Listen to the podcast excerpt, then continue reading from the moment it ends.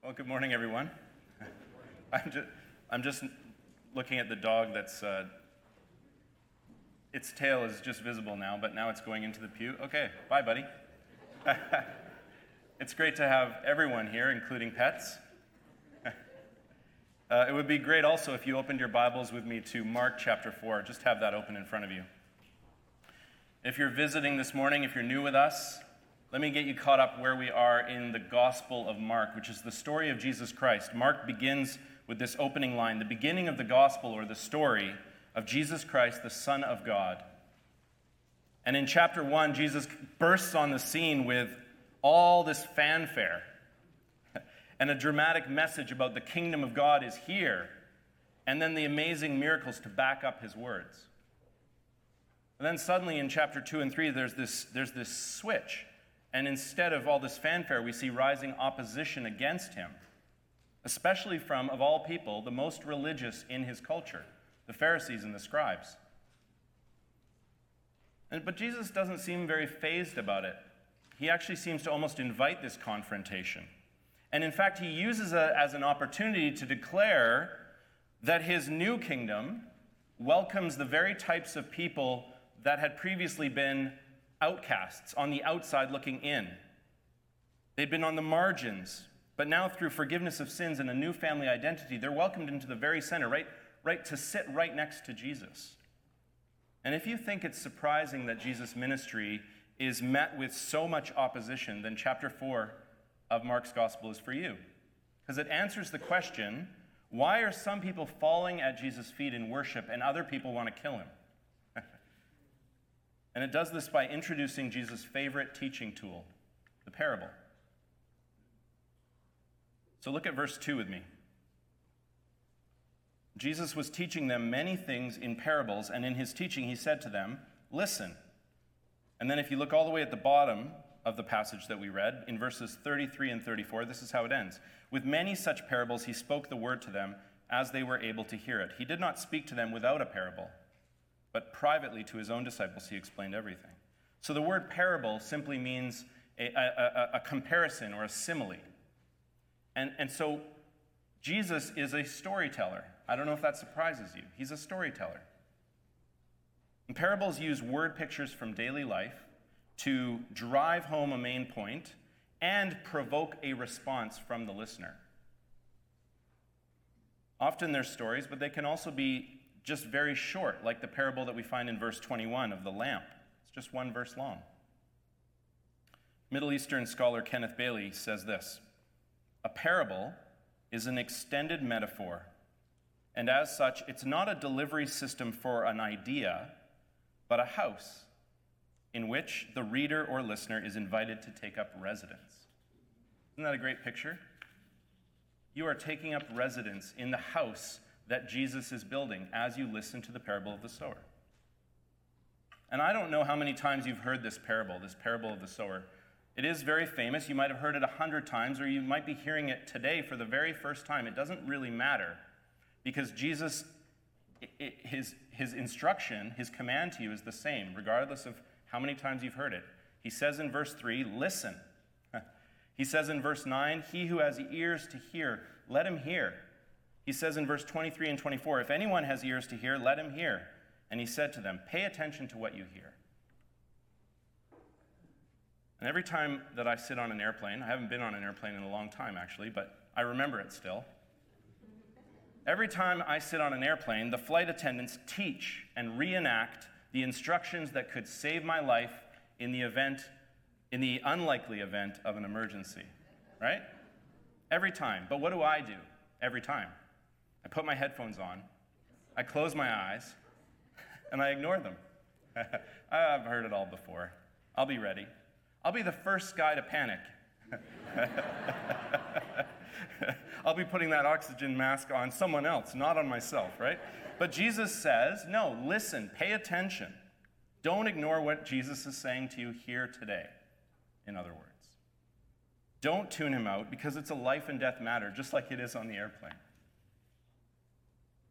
We get the parable of the sower first in verse 3 to 8, and then Jesus explains the meaning of the parable in verses 13 to 21. Isn't it great that he explains himself?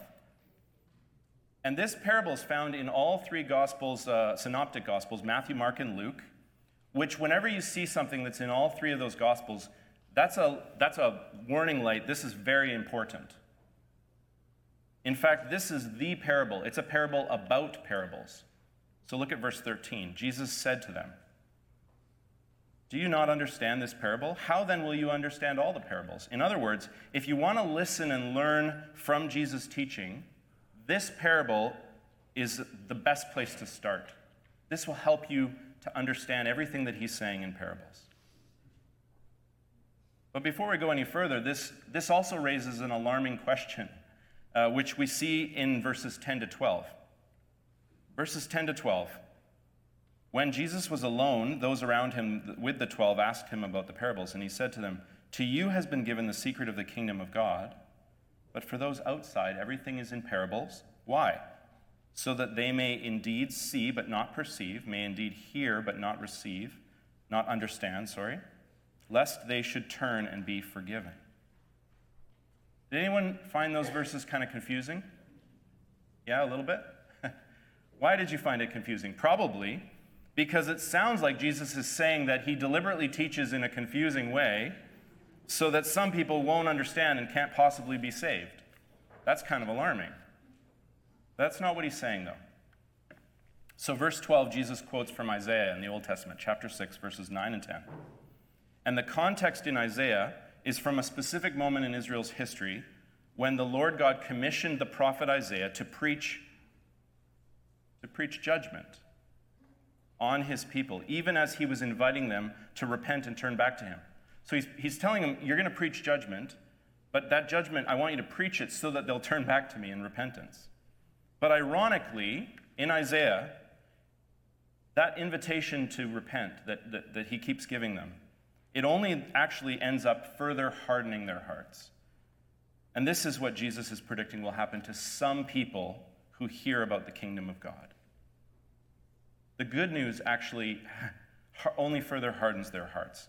It's not because of the message, it's because that is just how the heart receives the parables. And furthermore, the secret that Jesus is talking about, the secret of the kingdom of God, it's not like a Sherlock Holmes mystery where you have to kind of wait to the last page to find out who done it. It's, it's in the New Testament, secret, mm, it means something that actually can never be discovered by human ingenuity It's not something you can figure out on your own. It has to be revealed by God. That's what a secret is in the Bible. And that's why it's so important for us to listen. Because you see, your ears are the organ of faith. faith comes from hearing, Romans 10, verse 17. And what we hear is the very word of God. So as we listen to Jesus, I'm going to guide us to the heart of the parable under two headings. First of all, receiving the word, and that's good soil. And secondly, sharing the word, and that's good sowing. So let's have a look at receiving the word, good soil. And there are three S's in the parable, right? The sower, the seed, and the soil. And Jesus doesn't tell us who the sower is, actually, but we can infer that, first of all, it must be Jesus himself but then also later, it becomes anyone who shares the good news. First of all, first of all, the apostles, and then you and I even can be sowers. And then verse 14 tells us that the seed is the word of God, so we know that's clear. And finally, the soil has to be the human heart. So, seed, sower, and soil. And Jesus describes then four types of soil that receive the word in four different ways. And before we go any further, let me say if you haven't been listening yet, pay attention now. This is really important, actually. Jesus is not describing four different people. Okay? Four types of soil are not four different people. What do I mean? If you're a follower of Jesus, you might be tempted to tune this out because you identify with soil number four, the fruitful soil. But everyone is actually all four types of soil. Everyone is tempted by distractions, persecutions, anxieties, wealth, in the way Jesus describes here, even Christians. And every time we hear the word of God, even today, we must pray and prepare to receive it humbly into good soil. So we take a look closely now at, at each of the soils in turn, and we consider how we are receiving Jesus personally. Have a look at soil number one. This is the seed that falls along the path, and the birds devour it. So look at Jesus' explanation in verse 15. These are the ones along the path where the word is sown. When they hear, Satan immediately comes and takes away the word that is sown in them. So you notice that Satan immediately snatches up the word. Immediately. This is the key word here. Because the strategy here, which prevents Jesus' words from ever being understood, internalized, or even remembered. I mean, when, the, when, when, you, when words go from Jesus' lips and before they even reach your ears, they're snatched up, there's no chance of remembering them. The question is, how does Satan do this? What are some, some possible ways? Well, John Piper suggests two. There's lots of them, but here's two distraction and distaste. So, what's distraction? Well, let me ask you what happens when you're sitting in church and your phone buzzes? yeah, it's embarrassing. But also, it could be something really important. I better have a look. I can multitask, right? I can listen with this ear to Jeremy and I'll just check my messages over here. What about when you're listening to a sermon and you begin to daydream about maybe a school assignment you have or, or a work meeting that's on Monday tomorrow? What, what's in the fridge? Because I'm getting kind of hungry, right? All of these are distractions that, that happen to us. So, first, Satan's strategy is to distract us from God's word. And his second strategy is to make it appear distasteful. And so many people today, they hear the good news of salvation in Jesus Christ, but they actually receive it as bad news, don't they? For example, the gospel invites us to find our identity in Christ. That ought to be good news, but instead, people hear it this way. So you say, you say the gospel invites you to, to uh, find your identity in Christ rather than in your sexual identity. But many ears hear that message and they hear this instead Christians don't care about love. And God doesn't want me to be happy. Maybe even something, something even more extreme, like God hates gay people. That's how they hear it. And of course, anybody who would hear that false gospel would find the gospel immediately distasteful, and they therefore reject the messenger. The seed is immediately snatched up. So, distraction or distaste or any other strategy, all of us are susceptible to Satan's strategies that immediately prevent us from hearing God's word. What about soil number two? This is the seed that falls on rocky soil. And Jesus explains it in verse 16 and 17 if you look at the page. These are the ones sown on rocky soil, the ones who, when they hear the word, immediately receive it with joy. They have no root in themselves and endure for a while, and then, when tribulation or persecution arise on account of the word, immediately they fall away. And here we discover that an emotional response is just not enough. Because when our faith is based on how we feel, that initial joy perhaps that Jesus describes, it just can't last. Because as soon as there's suffering or sickness or sadness, that, that plant, that little fragile plant, will wither up and die because it has no roots. In fact, Many of the most aggressive opponents of Christianity are those who were once baby believers of this type. Helmut Thielicke warns us a person who lets Jesus only halfway into his heart is far poorer than a 100% worldling. That's very provocative. Of course, the protection against this temptation to fall away is to help one another grow deeper roots. The best way to do this is to find it, first of all, in Christ, and second of all, in Christian community. If you're a new believer, or if you're somebody who's feeling scorched by life's trials right now, let me really, let me just encourage you to prioritize brothers and sisters in Christ who can walk with you and help you, and help you to put down roots into deep soil. So we turn to soil number three, the seed that fell among thorns. And you can look at verse 18 and 19 here. And others are the ones sown among thorns, and they are those who hear the word, but the cares of the world and the deceitfulness of riches, the desires of other things enter in and choke the word, and it proves unfruitful. Two examples of thorns are given. First, anxiety. Uh, literally, the cares of the world are anxieties of the age. That seems relevant, doesn't it? Anxieties of the age. And wealth is the second one. These thorns that choke the word. And what Jesus is warning us of here is a, is a divided heart, a heart that's split in two with two competing loves. So the question becomes what is your first love? Or maybe better, who is your first love? Preacher Kent Hughes tells this joke about a young man proposing marriage. Darling, I never say darling to my wife. I should say that more. Darling, I want you to know that I love you more than anything else in the world. I want you to marry me. I'm not rich. I don't have a yacht or a Rolls Royce like Johnny Brown, but I do love you with all my heart. She thought for a minute and then replied, I love you with all my heart too. But tell me more about Johnny Brown. Don't let your heart be divided between Christ and the world. Nothing guards our heart better against this temptation than prioritizing Sunday worship. Gathering regularly as the church to see the glory of God and praise Him alone as our first love. And that brings us finally to soil number four the good soil, which bears much fruit. Verse 20 Those that were sown on good soil are the ones who hear the word and accept it and bear fruit, thirtyfold and sixtyfold and a hundredfold.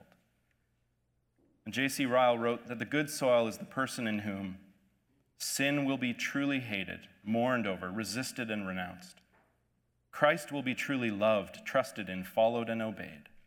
Holiness will show itself in all their life in humility, spiritual mindedness, patience, meekness, and charity there will be something that can be seen. The true work of the Holy Spirit cannot be hidden. Now, of course, we all want to hear Jesus' six hot tips for cultivating good soil. he doesn't tell us that, does he? The story deliberately leaves out all the prerequisites like irrigation and fertilizers and weeding, any other farming practices that could be allegorized into spiritual practices. Instead, Jesus gives us only two hints about how we might cultivate this kind of soil. And it's actually in the grammar of all places. I know that's terrible. Both the verbs of hearing and bearing fruit are action words here that actually are given in particular tenses that tell us how to cultivate good soil. So I won't get into the grammar details, but the point that Jesus is making, first of all, is that good soil is found in those who hear the word continually. It can't be just a one time thing, it's not occasional, it needs to be continual. That's what the grammar reveals. And secondly, that bearing fruit happens gradually over time through a process, not all at once. And this is just simple gardening, right? So Jesus gives us a parable with four soils to teach us and warn us about how our hearts receive the word of God. And this parable also doesn't try to solve the mystery of why each person receives the word differently. I know that's what you want it to tell you. Why is it that some people in my family receive Jesus by faith and others reject the good news? Jesus doesn't answer that question here, but above all else, he does tell us that it's the ears, our ears, that are the soil of our lives. That's Frederick Bruner's line. The ears are the soil of your life. Our ears are the organ of faith, and for, for there to be any hope of good soil or bearing fruit, we must begin by listening to Jesus. So then, first, we receive the word, and then, secondly, this parable teaches us about sharing the word, which is good sowing. And I know what you're thinking, Jeremy. Your second point better not be as long as your first point. but I can tell you this, this is really more of a conclusion. a very long conclusion. No. No, I want, I want us, before we wrap up here, I want, I want us to apply this. And so we need to look at how we share the word as well, not just how we receive it. If you're a follower of Jesus, I want to, you to see how Jesus' parable leads you to share the word just like he does. And remember that he is the sower first, but also he's saying that I'm creating a new family here, the church. And we imitate Christ in sharing the good news.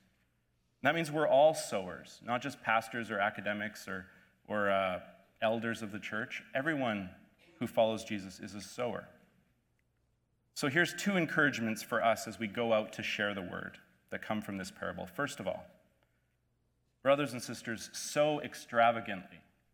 sow lavishly. Many readers of the gospel have complained that the sower wastes a lot of seed, tossing it around on the ground into places that are not realistically going to bear fruit, like the path and you know the thorns. But that's totally that's beside the point.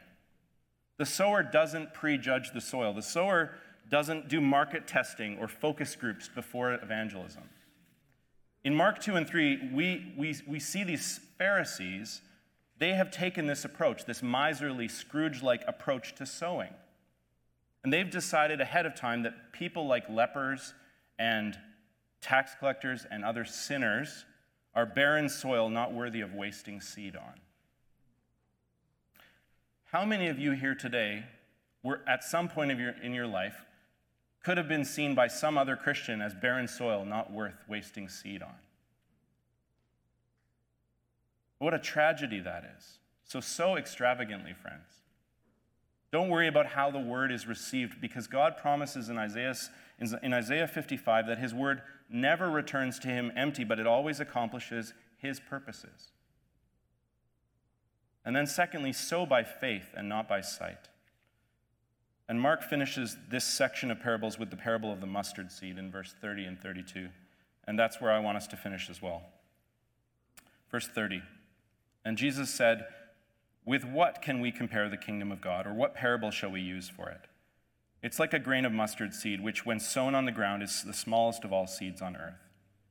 Yet when it is sown, it grows up and becomes larger than all the garden plants and puts out large branches, so the birds of the air can make nests in its shade. And the point of this parable is to contrast the smallness of the seed, that seed that Jordan held up, the tiny little seed, with the largeness, largeness of the tree, right? In other words, the smallness of the, the, the way the kingdom of God starts versus the greatness of the way that it ends. Ever since the day of Pentecost, this has been Jesus' strategy for sowing his word through the bold witness of the church. Mustard seed sized women and men like Mary and Peter, proclaiming Christ crucified and resurrected, and mustard seed sized missionaries, bringing the good news to every continent with little fanfare or funding. If you sow by sight, you will quickly despair, especially when you see something like Christianity losing the culture wars. But as we sow by faith, we discover that the kingdom of God is far grander than anything we could ever imagine or engineer. We need to actually have our imaginations expanded. That's what the parables do for us. Jesus tells us that the kingdom is like a tree with birds of every species in its branches, which is just a picture for the great multitudes of people professing Jesus as Lord on the day of Christ's return men and women and children from every nation and ethnicity and language. And here's commentator David Garland as we close. It takes faith to see how God exalts the lowly tree of the cross so that persons from every nation can find protection and an everlasting home under the outstretched arms of the one hanging upon it. We are those, brothers and sisters, who receive the word by faith, and we share it by faith. So he who has ears to hear, let him hear. Amen.